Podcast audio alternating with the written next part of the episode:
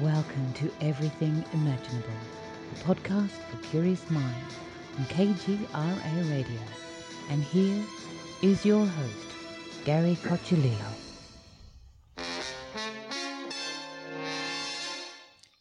Thank you, everyone, for listening to another episode of Everything Imaginable. I'm your host, Gary Cochilillo, and today we have Sam Torode.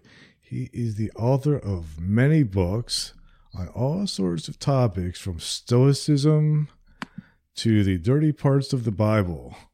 Thank you for being on the show today. Thanks, Thanks Gary. Great to meet you.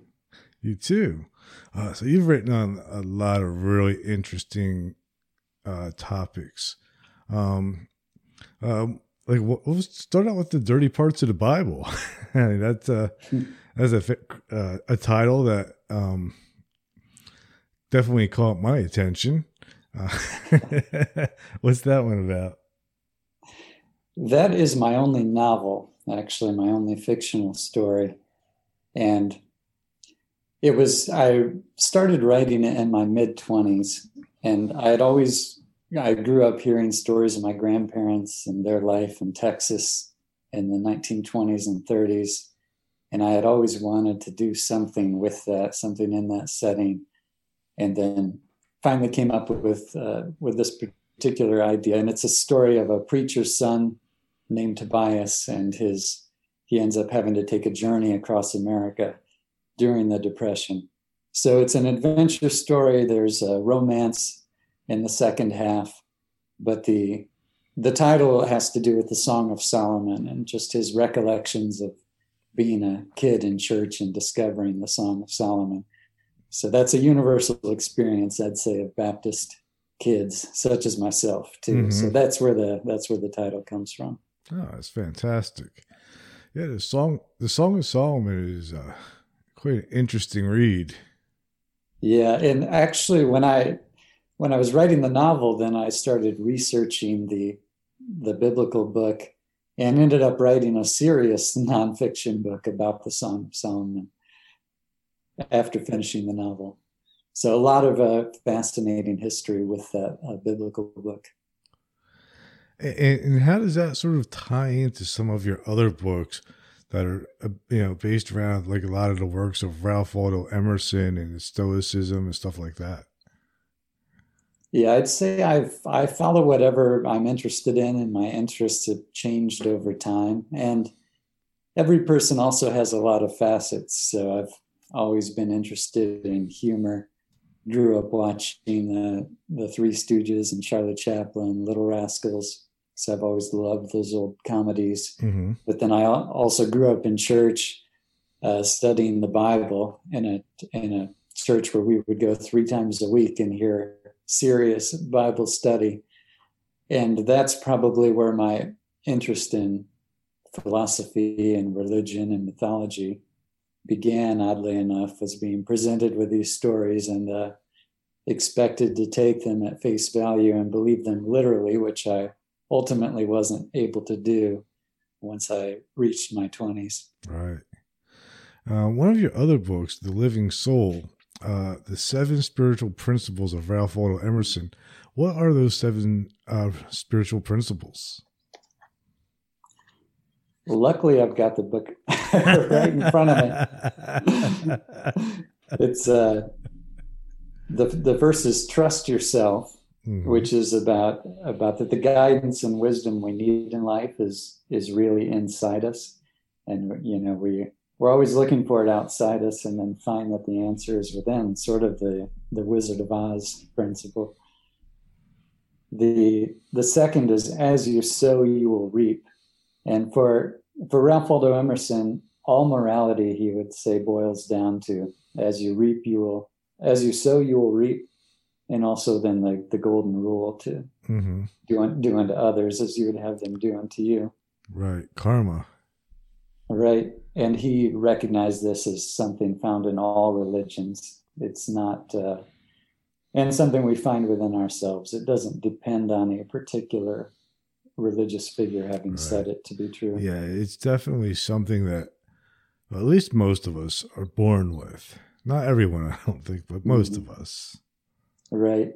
right? There are definitely some some deviant people or with uh, certain problems that that distort the conscience. Uh, um, and the Emerson's third principle then is nothing outside you can harm you, and and that he was influenced by the Stoics, and I've also had a strong interest in Stoicism. Mm-hmm. So the, the idea that outside events that happen to us don't matter as much as how we interpret them and, and respond to them. Interesting. That that that's something that I, I definitely um, agree with. Also, I, I like that because um, when you realize have that type of realization, you can kind of go through life um, pretty much fearlessly. It was something I came to after an unexpected divorce hit me. Mm-hmm. This was over over 10 years ago. But so here was a major thing happening to me. And I could have gone the way I've seen some go of of sort of blame uh, blaming blaming others and taking on a victim mentality that sort of oh woe is me this has befallen me. So what i got from reading marcus aurelius and epictetus was that we have to focus on what's within our control. Like okay this this is happening. Now what can i do? How can i respond to it?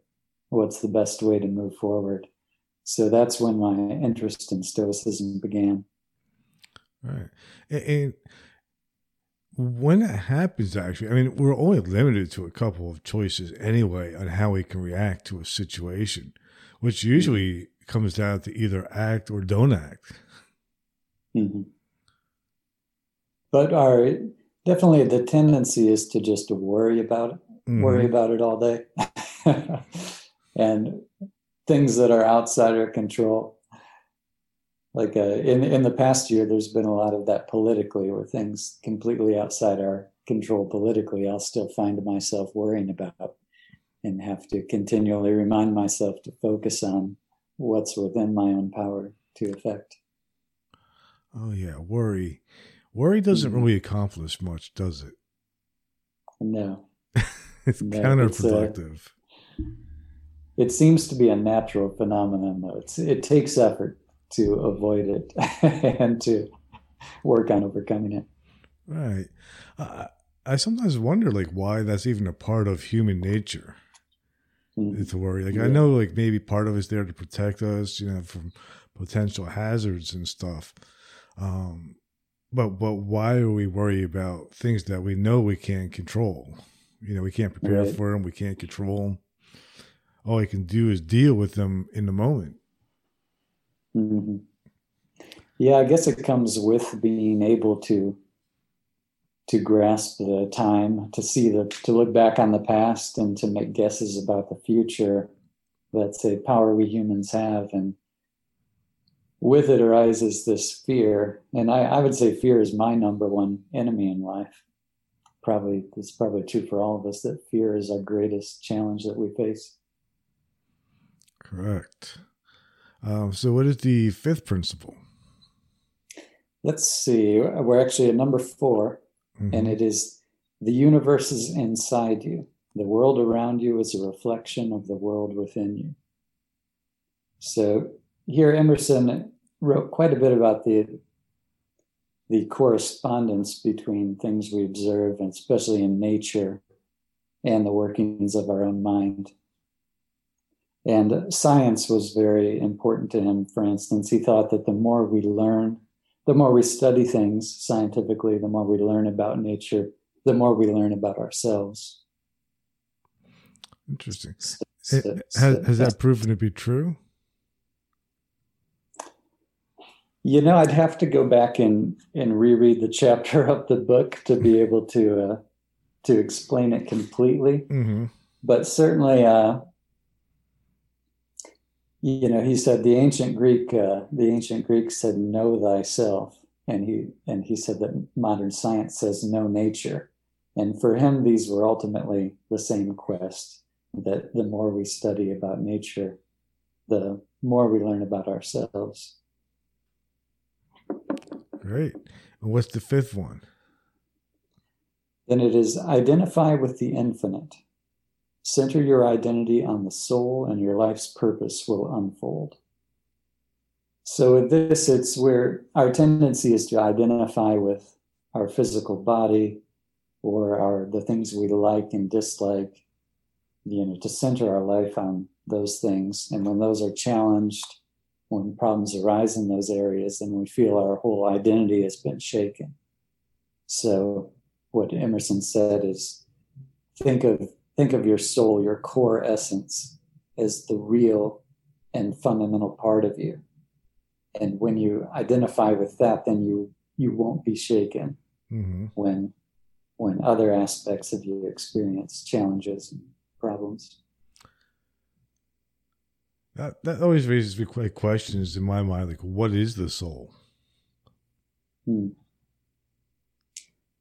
Yeah, and uh, and it's certainly a profound question. And for Emerson, he he recognized, you know, each individual has a core essence, which could be called the the individual soul. But for him, what was more important was the universal soul, that we are all we are all connected.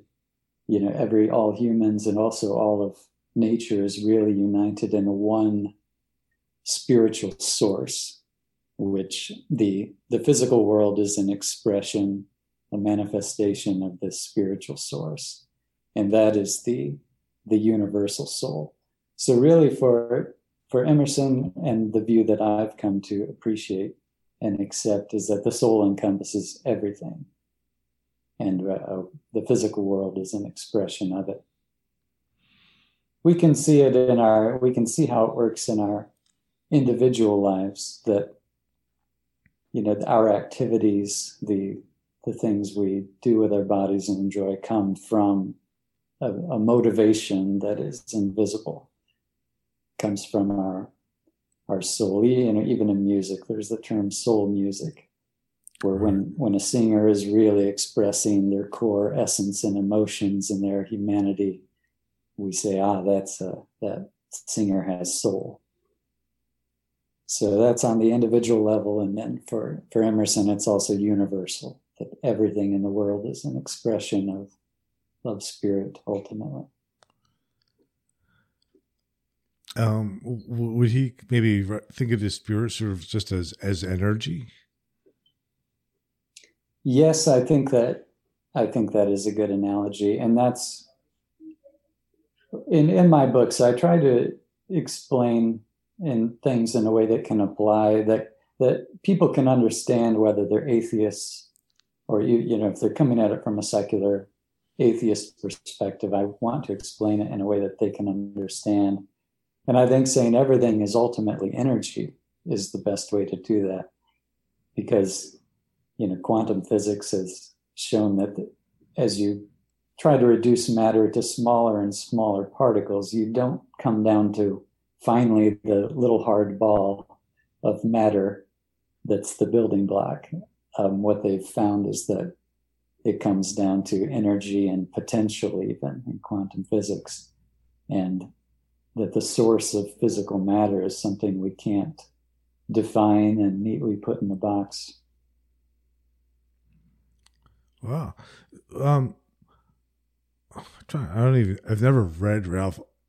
Ralph. So, I don't even know what time period he was writing in. What was it? In the mid 1800s. He was born in 1803. Mm-hmm. So Thomas Jefferson was the president when he was born. He died in, the, I believe it was 1878. So he his life stretched from the era of the founding fathers through mm-hmm. the Civil War. So really the seminal period for America. And most of his writing and lecturing was done in the 1830s through the 1860s. So that's some pretty profound stuff for that time. Yeah. Yeah. And I think we, he was really the first important American philosopher. And I, you know, I think I would like him and resonate with uh, his ideas, even if he wasn't an important figure in American literary history but it's a nice, it's a wonderful thing that he happens to be taught in a lot of high schools and colleges. And yeah, it's because he was the the first important American philosopher.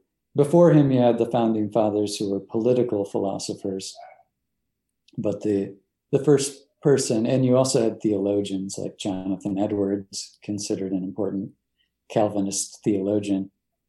But Emerson was the first American to really make a mark in philosophy, thinking about thought and ideas and the the nature of reality. Interesting. And what was the uh what's the uh next uh was it the last one? The last principle? Let's see. We've got two more. Okay. We've got num- number six is to live in the present. Uh, so he, he focusing zen. focusing on the present moment. Yes, and Emerson was he was very influenced by Eastern philosophy as well as Stoicism, which and those those two also focus a lot on the present moment. That that's where your power is. Absolutely. And, and what's the last one? It is to seek God within. That the highest revelation is the divinity of the soul. So he he was a, opposed to the religion of his day, which was about seeking God in, in the Bible or in prophets, whether Jesus or or anyone else. And you know, always there's a tendency, it seems, for people to project divinity onto some being or book to say that they are the perfect being or book and that that they are God. And Emerson said rather than searching outside you, you need to look within and discover the the spark of the soul within, and that is the spark of divinity. I have a bumper sticker that says "Inquire within." Mm. Do you think and that that for me was? I'll say that personally for mm-hmm. me was a was a big thing I learned from Emerson, and what drew me to him was I had been I grew up a fundamentalist Christian.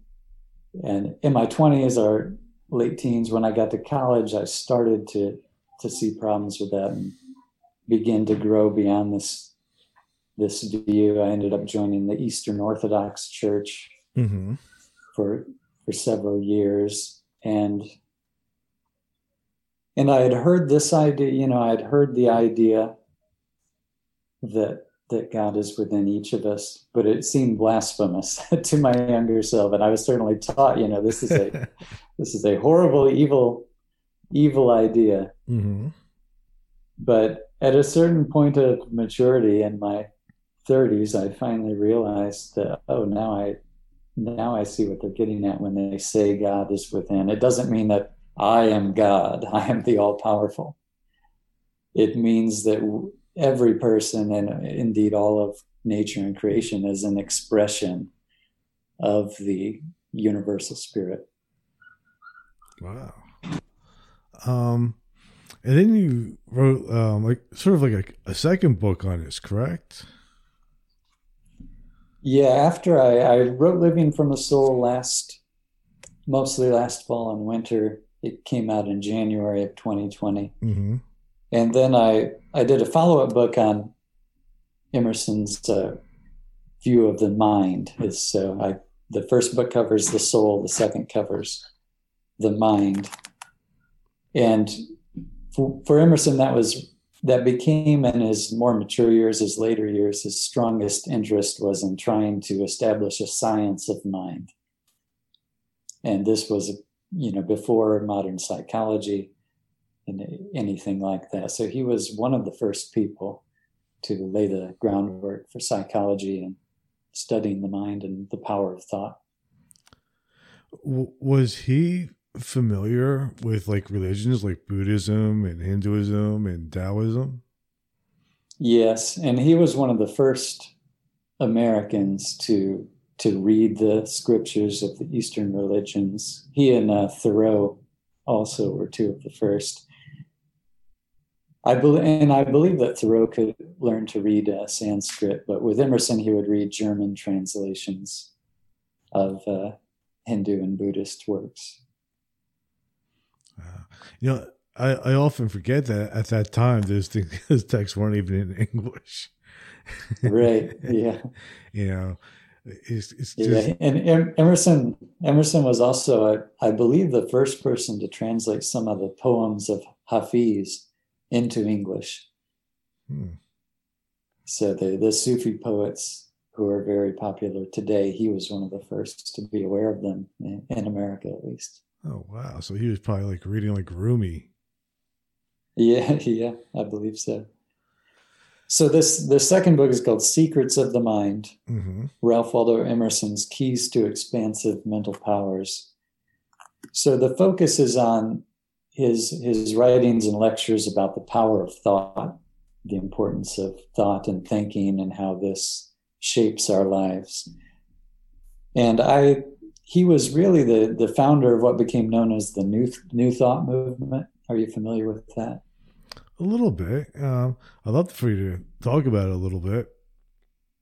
Sure. So in the the late 1800s, early 1900s, uh, you had authors like uh, Ralph Waldo Trine was one, someone named after Ralph Waldo Emerson. James Allen was a philosopher in England. Florence Scovel Shinn was an American woman. And there were a lot of men and women at this time who became excited about the idea of the power of thought in shaping our lives. It was something that really hadn't been written about or thought much about, ironically, previously. So this idea that that we can reshape our lives through through the power of thought by changing our thinking. Mm-hmm. And then this and from the the new thought movement, this comes down to us today in a lot of self-help books you know, I'm sure you've heard of, such as The Secret, right, by uh, Ron Rhonda Byrne, that book about the power of visualization, use, using techniques to shape your thoughts, like visualization and affirmations and such. So a lot of modern self-help really is is expanding on Emerson's work. It really traces back to him. He was, I, I think, the first person to use the phrase self-help he wrote about the the self-helping man was the phrase he used and i think that's where where we get that phrase hmm. So you know one of the things i think like with books like the secret um is at least at least with that particular book anyway that she only gives half the secret yeah yeah. I think there's another half that she kind of neglects. W- would you agree, or, or would you disagree with yes. that? Yes. Yes. I I think with that book, there's not enough focus on action. Exactly. There's sort of the the idea that if we daydream about something, then it will it will manifest in our mm-hmm. lives. Where the the the real secret, I think, is is becoming clear on what you want mm-hmm. and creating a plan of what you're going to do to bring that about so these these are mental things and it's it's the power of thought and and becoming clear on what we want and creating that mm-hmm. plan mm-hmm.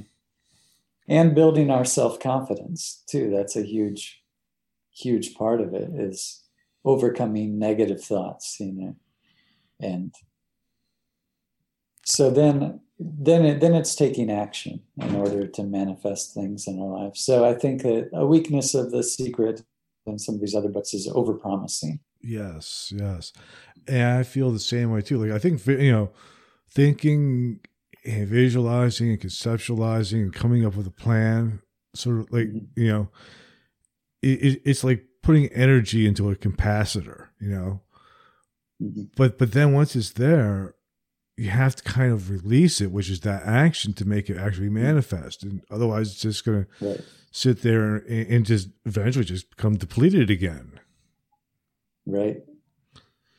Yeah. And this is also some, I started getting into these ideas and reading about what could be called mind power also at, around the time of going through divorce, because that was the first time when my I would say up to that point, I used to enjoy just uh, sort of taking a vacation into my mind and thinking and daydreaming all the time. Mm-hmm. It was mm-hmm. a pleasant activity most of my life. Yeah. But then when my when I experienced all this stress in my external world, that was the first time where my mind became a scary place. there was a lot of a a lot. Of, um, right, a lot of worry, a lot of fear, a lot of negative thoughts and doomsday spirals.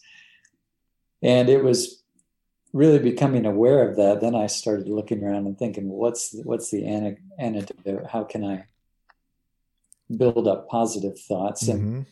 as as I learned about these ideas, and even some of the some of the ideas we're loosely calling the secret of of visualizing and planning things first. I noticed how I had done that throughout my life. And I think anyone who achieves anything, anyone who succeeds or completes a project, when they look back, they'll they'll notice, yeah, first I had the idea, the inspiration and motivation, and then I I made a plan. I expected it to to come through, and then I took action. Mm-hmm. So often, it often this works unconsciously with people, and then at that time in my life, then because of a lot of mental struggles, that's when it became a conscious process for me. And I realized, okay, I need to actually consciously focus on things like visual, like writing goals and visualizing uh, how I want how I want my life to be, uh, focusing on the kind of emotions I want to bring into my life, and meditating and feeling those emotions. And and then I do believe that as you as you focus on and work on your interior world, it does then begin to manifest and affect in your outer world. Hmm.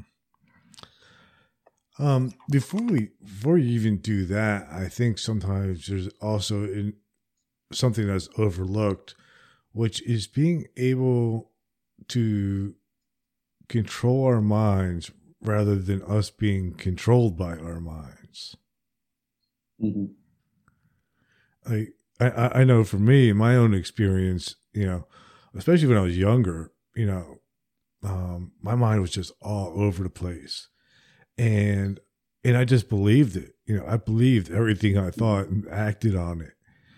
And as I've gotten older, and and especially like after learning how to practice meditation, you know, I, hmm. I, learned that most, you know, nothing I really think is real or, and, and therefore hmm. it does, I don't even really need to act on it.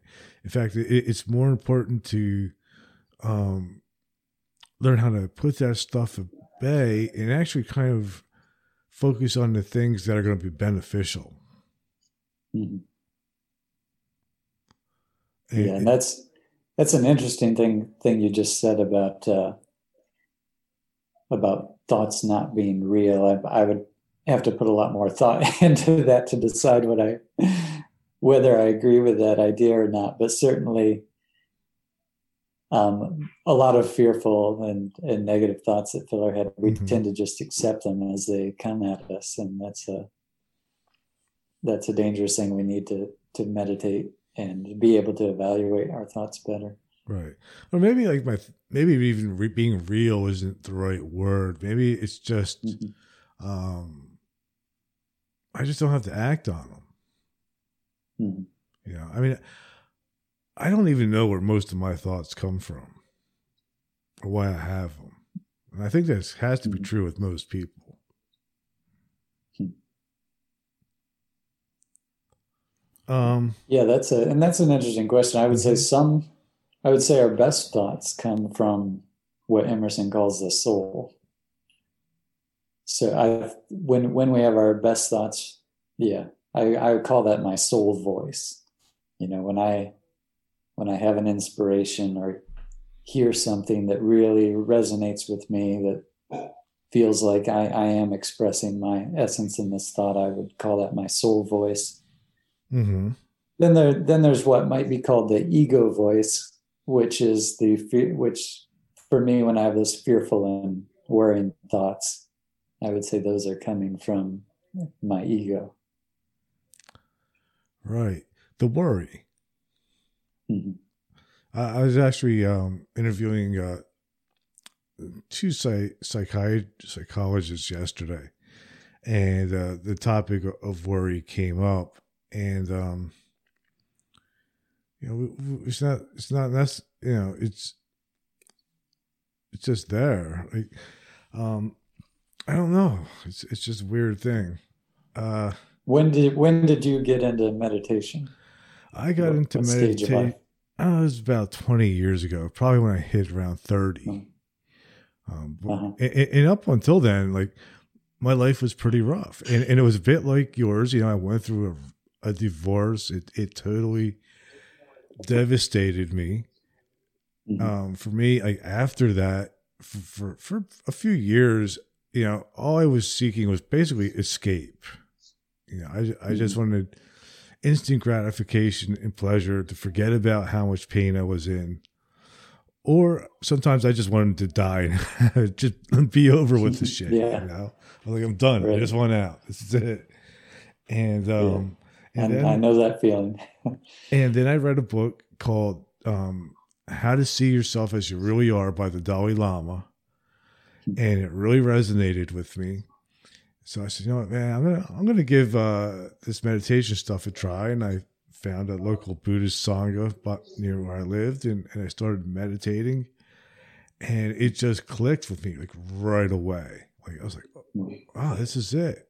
I, I don't I don't It's I, cool. I, I don't have to be dragged through the mud by all this negativity in my mind.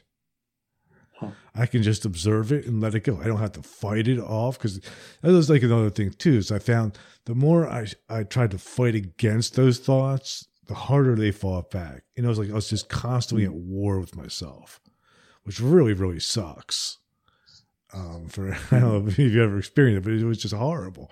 But when I learned to sit back and just observe it and let it go, it was just a real, real So- relief. yeah. So the meditation clicked with you right away. you said. Yeah. Hmm.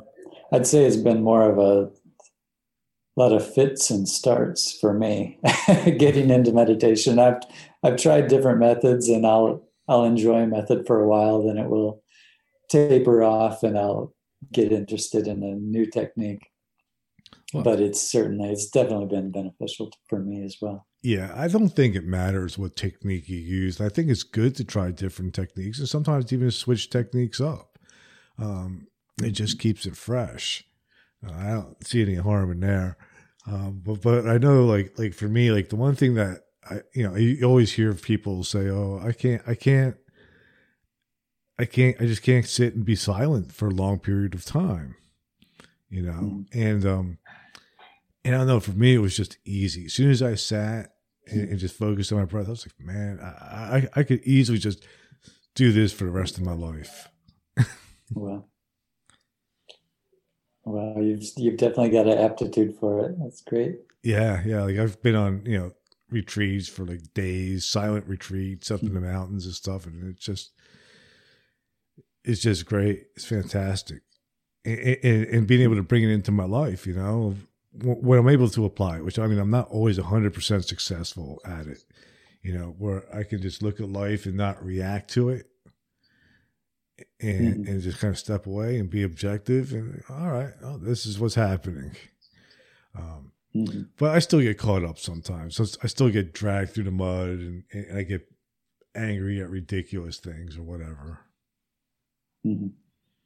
Yeah, and I would say once once you're in that meditative state and fear has fear and worry have dissipated, then when you have thoughts of of okay, I, now I know here's what I need to do. When you have that kind of thought, I think that does come from our deepest self. And Mhm. That's that's what I would call the soul voice speaking. Yeah and also, when you sort of like mentioned this idea of soul, vo- soul voice or listening to that deeper part of ourselves, you know, I, I also play guitar and I love music. Mm. And sometimes when I'm playing guitar, you know, I'll be listening to it. I'm like, is that really me playing this? Hmm. you know? Or even like writing. Like, Yeah. it probably happens to you with writing, right? I'm sure you've written Yeah. things and gone back and read it and like, wait, did I really write that? Yeah, exactly. And I was having that feeling just this morning, looking over the book "Living from the Soul" again, thinking, thinking, "Wow, I I like this book," or it, certainly it's a collaboration between me and Emerson, so I give him the credit for it. But it, there is that feeling of, "Wow, this this passed through me," and it's that's amazing. It is. It, it's um, I don't know, like you know, it's, it's that muse doing the work, and when I connect to that muse, I know I'm on the right mm path. Right. Um, and I think I think music. You know, you talked about playing guitar. That also mm-hmm. taps into the the core of the universe, where with everything being energy, it's also all vibration. And I think music is inherently spiritual. That it connects with the the vibration that's at the heart of everything, and that's why I think music is so powerful and healing. Yeah, I think that in general, sound, vibration, like down to the scientific level, is, is super mm-hmm. important. Um, one of the things I've recently also been experimenting with are these things called binaural beats, where you play yeah. a frequency in one ear and a slightly different frequency in the other ear, and it makes the brain connect, and and, and you know you can get your brain waves into different states. it's, Mm-hmm. And when you do that, you're really you're literally changing your re, your reality and your view with with sound. Mm-hmm. Yeah, that's fascinating. And have you seen these videos where people put sand? I think it's sand on a table uh, or uh, cymatics, and and play certain notes or frequencies, and they take these amazing geometric shapes. Mm-hmm. It's just phenomenal stuff, and shows how how mysterious and wonderful the universe is. I think we tend to have this split in society between a view that oh everything is everything is physical, natural science explains everything, and it's just boring and dull. And then the the idea of sort of fairy tales and and religion and everything is magical. Mm-hmm. Really, I think we can we can bring those two together in in something like like when we observe how sound vibrations can cause these amazing incredibly intricate geometric shapes to form we can think wow the world is both completely natural and completely magical at the same time. Yeah yeah that that is something i i cover quite a lot um you know is and, and i agree like the idea of the cymatics with with the sound which is usually it's sacred geometry basically so if you use yeah. sound mm-hmm. sacred geometry and, and color all in in combination with each other uh, it, it really gives us some so some interesting tools to kind of experiment with to see how they mm-hmm. affect us mm-hmm. and there's an intelligence there you know when you when we talk about sacred geometry.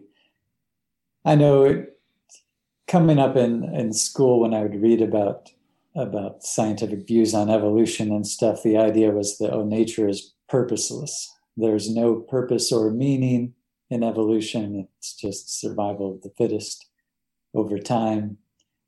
And what when I, I think when we take a deeper look at the science, there's actually there is an intelligence in everything and behind everything and that our human intelligence is an expression of that. You know, if there were no intelligence in the universe, how could intelligent creatures have ever been produced? There does seem to be order. It, mm-hmm. it doesn't seem to be 100% chaos. That is for sure. Mm-hmm. Yeah, so I think we've been we've been ill served by this this meme of of nature being purpose purposeless and evolution having no purpose or meaning to it. I think that uh, that's a mistaken assumption. One of the things you just used the word meme, and, and, and we're talking about this in the context. Um, mm-hmm. What do you think about the idea? And, and, and I think I, I kind of when I first read the idea, I was like, oh, this is really interesting. The idea of a mind virus. And that's essentially what a meme is. It's an idea mm-hmm. that sort of just infects people's minds. Right. Yeah. And it changes their reality, their, their perception of, of, of what they see. Right. And it, it's actually something Emerson talks about that I cover in the Secrets of Mind book. He says, you know, often idea we don't get ideas so much as ideas get us. Yeah. And he was he was talk, talking about being grabbed by an inspiration, and then then this spreads to other people. And he talked about how an idea like uh, liberty or civil rights can come to define an entire era of history as that as that idea spreads. Of course, then there are the negative side. And Emerson, yeah. Then there's the negative side of. I see a, I see a lot of what I would call mind viruses going around right now, as far as politics and culture, and some ideas that to me seem crazy that have spread rapidly and caused some concern. Oh yeah, it, it, it's amazing. It, the idea of the mind virus couldn't be more applicable to any time more so than than now. You know, pe- yeah. people, and it seems as of course the internet uh, makes makes these ideas spread quicker. Yes, it does. It definitely gives that idea more power. It makes it replicate quicker to say. You know, I, mm-hmm. it's almost like what's more dangerous, you know, the uh, uh, the physical virus, the pandemic that we're experiencing, or the mind virus side of it. Mm-hmm. Yeah, and, and, and the two definitely sort of feed each other too. Yeah. um. Yeah, I don't know where I'm going with that, but or how it applies yeah. to, to what you've written about. But it's you know it, it's just interesting when it comes to, to to these you know the use of the mind and and and being able to to use it you know for good or be able to use it for bad like like, like back in emerson's day you know the people were looking for freedom liberty um mm-hmm. all these all these great ideals and and now it's almost like the opposite of that mm-hmm you know, we could use another Emerson. Yeah. And it could be that there's this tendency to trust to trust other people rather than looking inside and finding the answers mm-hmm. within. That could be a way to to tie together what was happening in Emerson's day where Calvinism was the main theology and then with some of the you know, perhaps that was a mind virus. Calvinism the the idea that uh, god created the vast uh, amount of humanity to be damned in hell forever. Uh-huh. and then he had this this small group of the elect it's certainly a very harmful theological idea that was widespread at that time. So so how do you write I, I mean, do you ever switch like back and forth between, you know, the religion and the philosophies that you grew up with, um, to the ones that you're writing about now? Um, do you are you asking if I work on multiple books at a time, or when? No, or, what, I'm, what I'm asking is like, like like like you mentioned that you grew up, you went to church a lot, you know, mm-hmm. and then it sounds like you kind of after after you got older, kind of realized like maybe and were exposed to different ideas that you kind of took your own direction. Yeah. And, um, you know, do, do you ever have, um, you know, like, like, like with the Bible and religion that you grew up in, like, like, did you see certain problem like you said you mentioned that actually that you saw certain problems in it mm-hmm. you know that that it wasn't quite jiving correctly it wasn't making sense so so you went elsewhere right. to find those answers um, yeah, and some of some of that went into my novel, "The Dirty Parts of the Bible," mm-hmm. as the the main character is is struggling with his doubts, and there are parts of the book where he's reading the Bible and saying, you know, how how can I believe this? As he goes through some of the stories in there, and so that was an influence. And then in all my my more recent books about Emerson and such, I do write a tiny bit about my previous beliefs in the introduction to these books, but mostly it's a motivating factor in the background. Like that's what's made me passionate about these topics is my life and experiences and how my ideas have changed over time. Because like like growing up, I was taught that the Bible is, is the infallible word of God, that every bit of it is true, and that the Bible stories all literally happened, you know, whether it's Noah and the ark, Jonah and the whale, all the the down to the death and resurrection of Jesus, that mm-hmm. these are all literal things that people people did in history. And the the big transformation that I went through or realization was realizing that actually all these stories are about ourselves, that these are that the language of religious myth is to tell a story about someone else in, in history, but actually it's it's a metaphor for something that can be true within ourselves. Right. And that's become a, a motivating factor of my more recent books. Um so so what what would you consider yourself now? I like the word tri- I I like the word transcendentalist mm-hmm. because of Emerson being my my intellectual hero. I would say Emerson and Joseph Campbell are my two greatest heroes in terms of books and ideas. And I, I like that term transcendentalist, that the the essence of life transcends the physical. Yeah. And that uh, and it also ties in with meditation and such practices we can do to transcend the the ordinary. Hmm. Yeah, I mean, I would say like one of my favorite books actually is called. Um, I forget the name of it now, but it has to do with transcendentalism. Anyway, um, uh, with, with with the beliefs that you grew up with, do you, do you find yourself ever um, like I, I know people that have grown up in that environment and uh, you know their parents mm-hmm. are still alive and they still have those type of beliefs and yeah, they, they mine, find themselves going well. back and forth with their parents and with their family and, and, issues like that that that have to be complicated yeah it is tough when it comes to talking with my parents about it. I tend to avoid the subject for the most part and my dad is usually the one who will bring it up. And because you know, he's concerned about my salvation he's concerned about me going to hell mm-hmm. someday.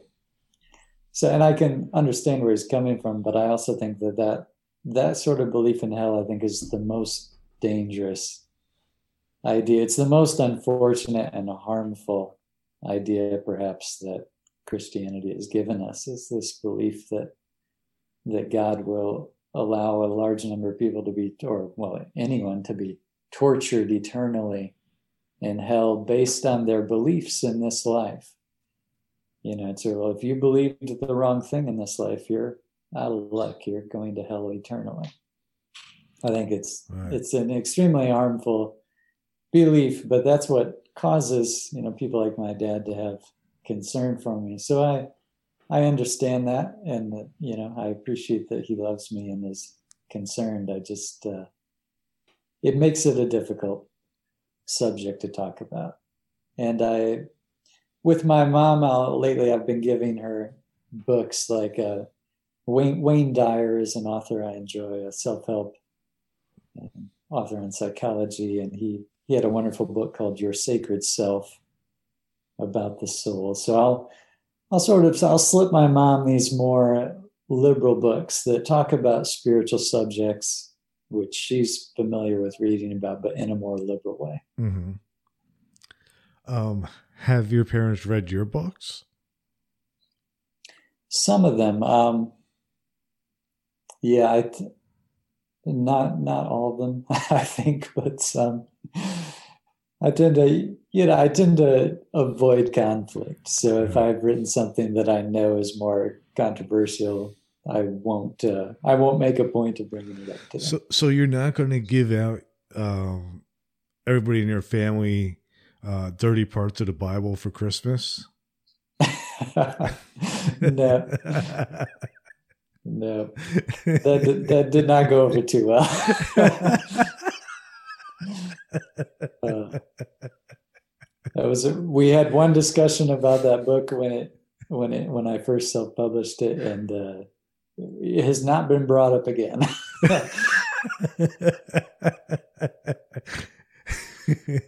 so they don't have like a big poster of it or anything. No, no. well, and I think uh, I think it's actually it can be taken as an attack on my past and how I grew up. mm-hmm. But I think re- really, I think it's an attempt to honor it and and make the make sense of it, take the best from it. right. You know, because I did, you know, I did grow up, you know, going to church and hearing about things like love and forgiveness every week. There were a lot of valuable things hmm um, mixed mixed in with these beliefs like hell that I think are very harmful, and some of the teachings about sexuality and such that cause a lot of harm and problems. But definitely, a lot of good things were in there as well, and I want to honor that rather than attacking the whole thing. Yeah, I, I, and I, I totally agree. Like with that view too. Um, I, I- think if anything, um, when it comes to the Bible and religion, there's a lot of misinterpretation. You know, because it's often taken literally when they they, they, they, they take it from a literal view rather than an, uh, as if being an analogy and and really looking deeper at you know what is it they're talking about they're like they're talking about forgiveness like with like say with jesus or something like that you know it's, Mhm. to me it's mostly just about loving each other and, and forgiving you know that, that that's the basic gist that i get from it more than anything else Mhm. Yeah. and, and, and those are good I those are good things Yeah. And I think with Jesus, when you when you look at the earlier gospels, he doesn't claim to be uh, God or the only he doesn't claim to be the only manifestation of God. I think that the true teaching of Jesus was that we're all sons and daughters, we're all children of God, we're all manifestations of of the divine. I think that was the true teaching, and it's been distorted over time as people uh, projected all divinity exclusively onto Jesus and then said, and if you don't believe Jesus was the only manifestation of God, then you know, then you're going to burn in hell forever. Yeah, yeah. Um, so, so, so what you, what is your take now, like on like what happens after death? Do you, do you believe in a heaven or hell? Or do you believe in a, a reincarnation? Like you know, like the energy just kind of just keeps on going, or Yeah, I've become more sympathetic to reincarnation. It was something I, I never liked the idea or cert- hadn't thought about it much before. It, it's beginning to make more sense to me, I would say. Certainly, I think that we return to our source, whatever that, and it's a mystery. I don't think anyone has a clear 100% idea of what that source is, but I think that's the, the way I would put it is we return to the source and that that's a good a good thing. I my suspicion is that you know we have all this fear of death. We think it's the worst thing that could possibly happen. And I have a suspicion that that it might actually be the most beautiful and amazing experience, that that can possibly be had and that um, that what comes after it is wonderful, but it's also mysterious. hmm. So we're talking, I've I have Mhm. I have really gotten into. Uh, I like hearing about near death experiences. oh yeah, I've done uh, tons of episodes on things like NDEs and, and out of body Yeah. experiences. Yeah. Yeah. If you want, if you ever want to go check out my podcast, I did an interview with, with uh, PMH Atwater, and she had three near death experiences. Um, Hmm. she, she's really like one of the forefathers of, of really bringing that topic, you know, you know, in, into the view of, of the general public. She, it's definitely a good episode to check out. Great. Yeah, I did. I've listened to a couple of your past episodes to get ready for this, but I'll, I'll have to look that one up.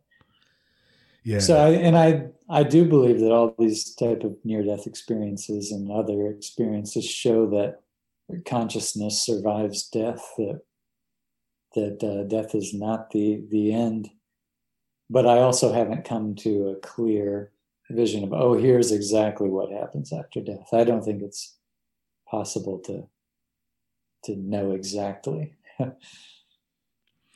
Well, it is possible, but it, it has a, a permanent result for the body. Mhm. You know, like like I know for me, like, I, and I've talked about in some of my episodes, a lot of them. Like I, I had a couple of years ago, I had a, an epileptic seizure, and it lasted a really long time. It was like 20, 30 minutes long. And and and like I'll, I swear, like I, I kind of just left my body, and I was just sort of floating around in this vortex of color and sound. And I wasn't afraid. It was really kind of it was really nice actually. I was like, ah, this is great. This is so cool. You know. Mhm. I mean, of course, it had to end, and I came back, but I, it, it changed me in such a way, like like really when I'm not doing podcasts or or you know working or doing other things that I have to do. You know, Mhm. I, I'm I'm reading books and experimenting with this out of body experience stuff because I want to feel that Mhm. again without having to have the seizure. Right. Wow. And it, things like, and you asked me, you know, what do I believe happens after death?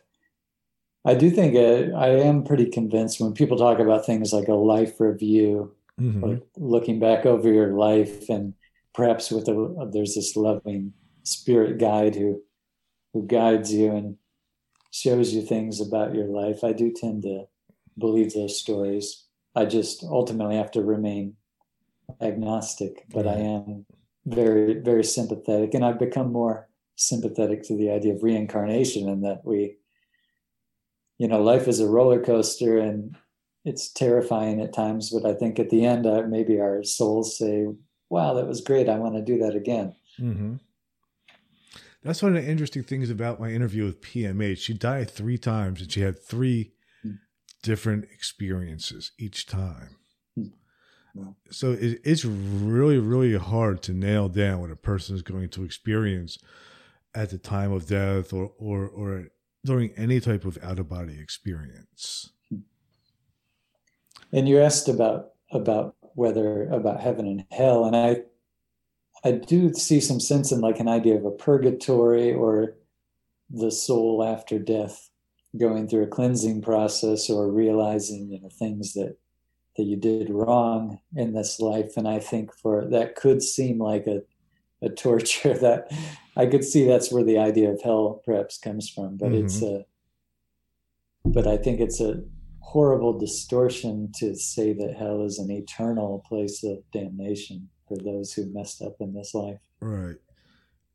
And, and also, I know, uh, and, and this is a bad thing probably for him to say, but the idea of heaven doesn't seem all that great either.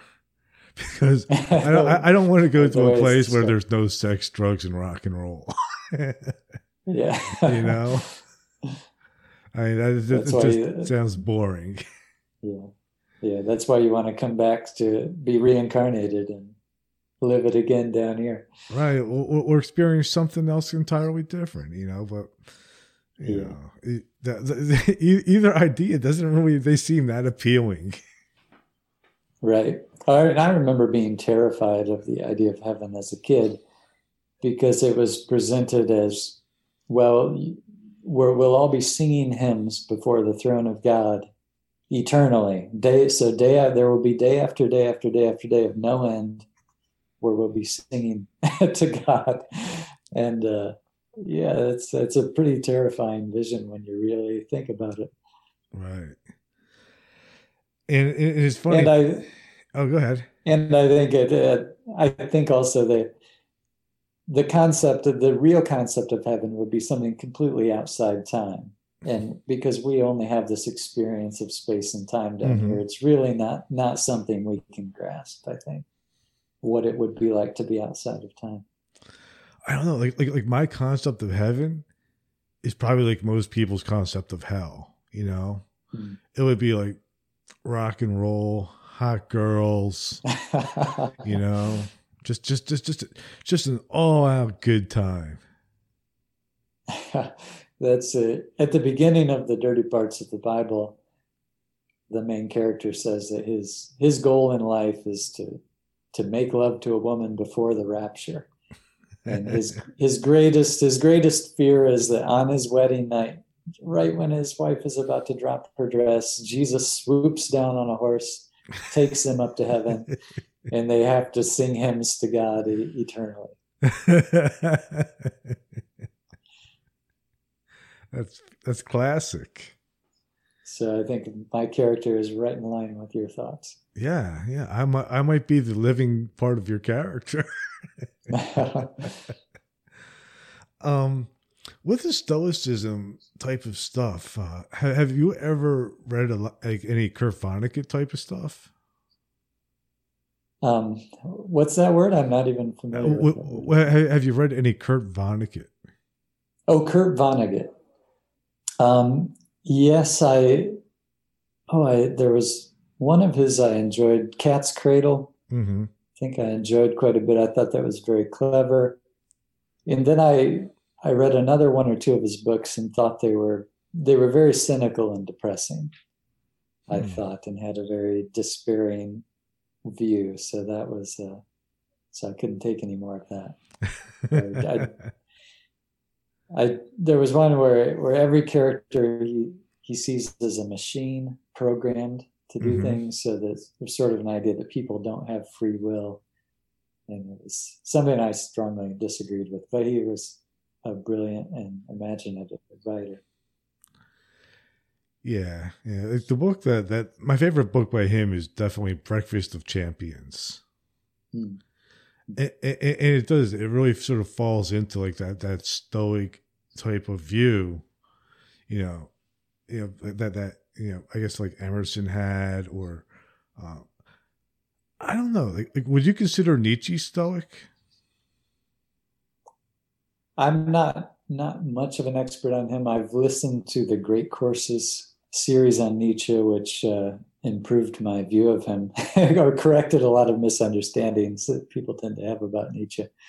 But I'm not familiar with him enough to to know about the influence of Stoicism, Nietzsche. Right. And the other author that I think is a lot of times is, is associated with Stoicism, and you've written a book about him, is Mark Twain. You cut out for a second there. Were you Oh. talking about Marcus Aurelius? No, no, Mark Twain. Oh, Mark Twain. Yeah, you're uh, Mark Hmm. Twain on masturbation. yeah, that was uh, Yeah, Mark Twain gave a, a speech to a men's club in Paris. He gave this hilarious parody speech on masturbation in the 1800s, and it was uh, it was suppressed and went unpublished for a very long time. But uh, I I designed a book with a lot of humorous old illustrations to go with this this speech of his.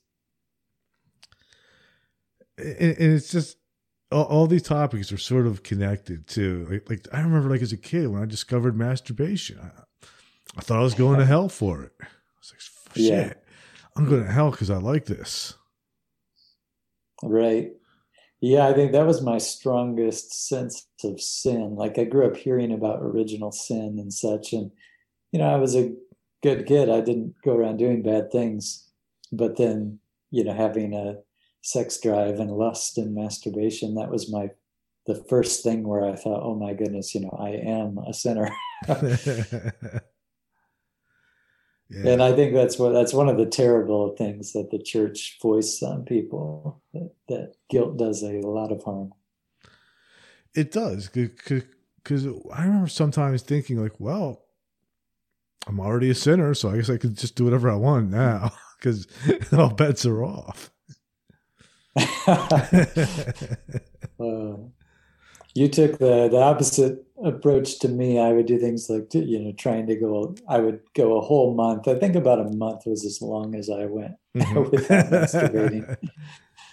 But I would. Uh, yeah, like like me, I just pray, went like in a complete pray and pray. I went in a complete opposite direction. I said, well, I guess that's it. It's over. So I'm just going to do all kinds of bad things, and you know, and I just became a bad kid. You know, just be, hmm. you know, lighting shit on fire, stealing stuff, you know, and, and, and, just just doing you know, doing whatever bad things I could come up with. Just in my mind, it was fun at that by then because I'm oh. like, oh, I'm going to hell anyway, so I must have as much fun as I can with all this bad shit.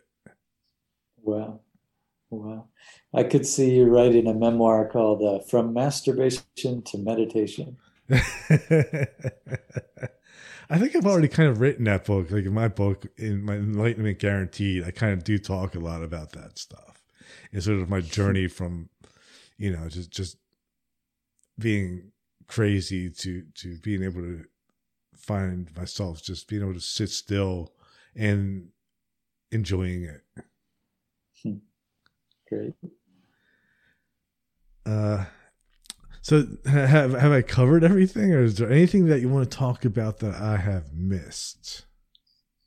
You certainly covered a lot of ground there, even bringing in the masturbation at the end. That's impressive. I, I did, did, not expect us to take that direction. No, I, I it always comes down to masturbation. uh, it's one of the funnest, most harmless activities that a person can have. it does. It does tie in with dirty parts of the Bible, so definitely a definitely appropriate subject. Yeah, I, I mean, it's one of the things I always wondered, and it has always bothered me actually about the Bible and about religion in general. Is like, why do they care what I do with my Johnson? Mm, yeah it doesn't make sense. Yeah, and there's you know the story of Onan in the Old Testament, who people interpreted that he was killed for spilling his semen on the ground. God struck him down. So that's where they that's where they came up with this idea that masturbation was a sin worthy of death. crazy. I don't know. Doesn't make sense. Oh man, uh, where where before we wrap this up, where can my listeners find you? Yeah, my website is samtorode.com and you'll find all my books there. I've dabbled a little in music and songwriting, and that's on there, and artwork as well.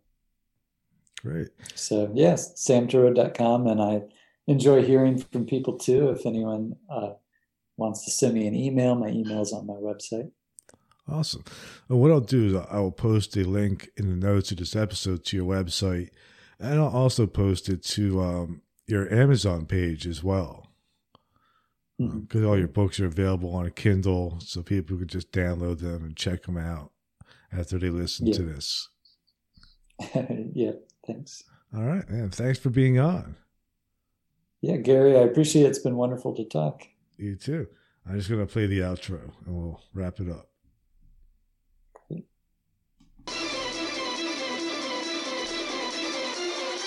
Thank you for listening to Everything Imaginable on KGRA Radio. You can reach Gary at everythingimaginable2020.com or email him at everythingimaginable2020 at gmail.com. He's also on Facebook, Twitter, Instagram, and LinkedIn. You can buy t-shirts, coffee mugs, and other merchandise to support the costs of producing this podcast. Click on the merchandise link at the top of his page, www.everythingimaginable2020.com. Oh yes, I almost forgot. You can buy his book, Enlightenment Guaranteed. It's the only book on Zen that you'll ever need, and it's on Amazon. It'll change your life, because remember, everything that exists was first imagined. Hey, if you loved what you listened to, don't forget, rate, review, and subscribe.